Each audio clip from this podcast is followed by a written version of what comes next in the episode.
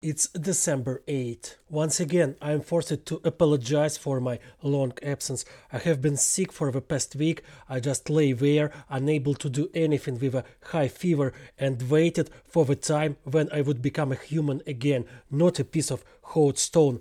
I don't know if it was COVID or the flu, but it was really hard. I was only able to get out of this state by a call from the United States, from a reporter from the Atlantic magazine. He called me yesterday to get a short comment on what the possible cessation of supplies of shells from the United States would mean for Ukraine.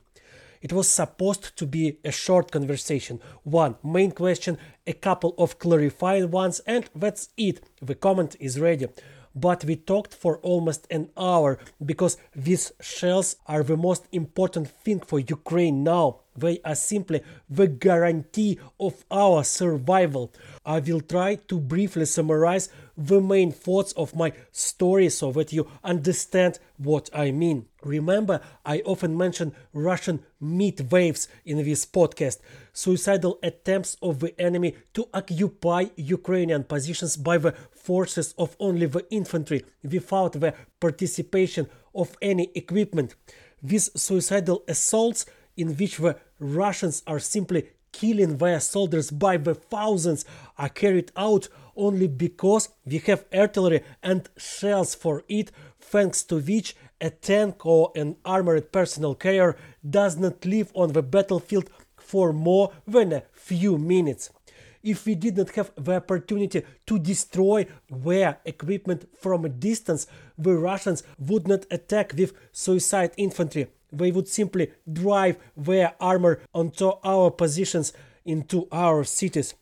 The occupiers are forced to run on foot to machine guns across minefields precisely because we still have enough guns and shells for them, thanks to which the occupiers are afraid to send equipment to the battlefield.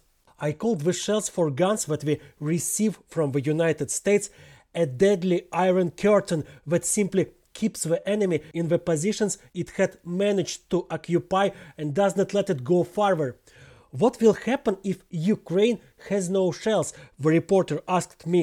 The answer is very simple. If our guns are left without shells, the iron curtain between us and the occupiers will fall. It will be much easier for them to capture new cities and entire regions, losses among Ukrainian soldiers will increase and increase very noticeable.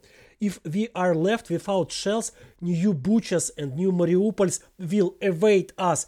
That is, new mass killings of the civilian population in the occupied territories, new tortures, new abuses of the elderly, children, and women.